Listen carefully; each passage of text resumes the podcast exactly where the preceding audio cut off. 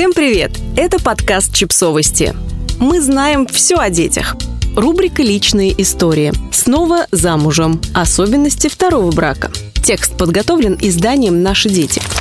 Женщина в разводе – это совсем не та женщина, которой была до замужества. Да, снова не замужем, но опытнее, осторожнее и трезвее. Рассеялись былые ожидания, пришло осознание того, чего хочешь и, главное, чего не хочешь. Вот почему психологи уверены, второй брак продуманнее и потому крепче предыдущего без показухи. Вы помните свою первую свадьбу? О, этот мучительный выбор платья. А желание, чтобы букет невесты с ним гармонировал. А белые голуби. А банкет. Кстати, про гостей. Удалось ли сохранить добрые отношения со всеми, кто присутствовал на вашем торжестве? Какой процент из них исчез навсегда из вашей жизни? Жизни, которая представлялась праздничной, всегда счастливой и совершенно безоблачной. Второй раз люди женятся тихо. Свадьба становится интимнее, и разделить это очень личное событие хочется только с самыми близкими, а то и вовсе друг с другом. На каком автомобиле невеста подъедет к ЗАГСу, какой галстук наденет жених, будут ли ленточки на бокалах для шампанского, эта мишура свадьбы перестает быть важной.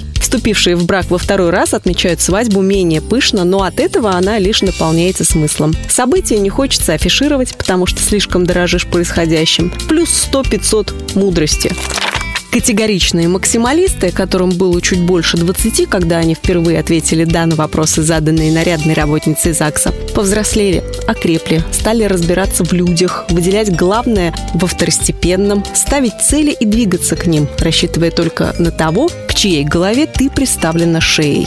Многие любят повторять, что быть замужем – это значит быть за мужем. Удивительно, но те, кто так изначально думал, по статистике чаще всего и разводятся. И приходят к выводу, что быть замужем – это еще и быть рядом с мужем. И даже впереди него. Быть замужем – это не скромно стоять сзади, а постоянно двигаться в зависимости от обстоятельств. А уж если и стоять за мужем, то не только, чтобы спрятаться, передав мужу бразды правления, но и чтобы подтолкнуть его к важным решениям и переменам, одновременно занимая место справа или слева, чтобы держать за руку, разделяя тревоги и поддерживая. «Я есть у себя». Безусловно, брак – это союз двух людей, однако завершившийся первый брак учит женщину думать не только об этом союзе, но и о себе. Часто она выходит из предыдущих отношений как раз потому, что себя в них потеряла, перестала развиваться, ухаживать за собой, света белого не видя, с утра до ночи, строя и оберегая семью. Не забывать о себе, будучи частью пары – очень важное правило, которое женщина во втором браке уже не забудет.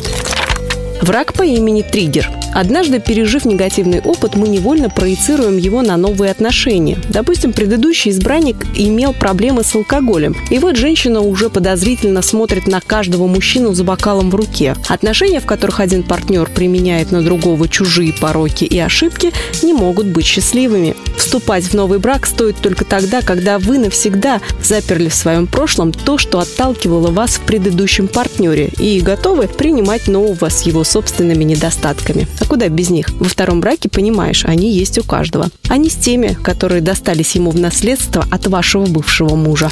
Время не остановить. Когда тебе 20 лет или даже 30, кажется, время не закончится никогда. Оно словно создано быть бесконечным, чтобы можно было позволить себе вступать в отношения и выходить из них, вступать снова и снова выходить. Но чем старше становится женщина, тем чаще она ловит себя на мысли, что время слишком быстротечно и очень дорого. Не тратить время на мимолетное и неочевидное, а посвятить его основательному и надежному – это очень редко про первый брак, но почти всегда про второй.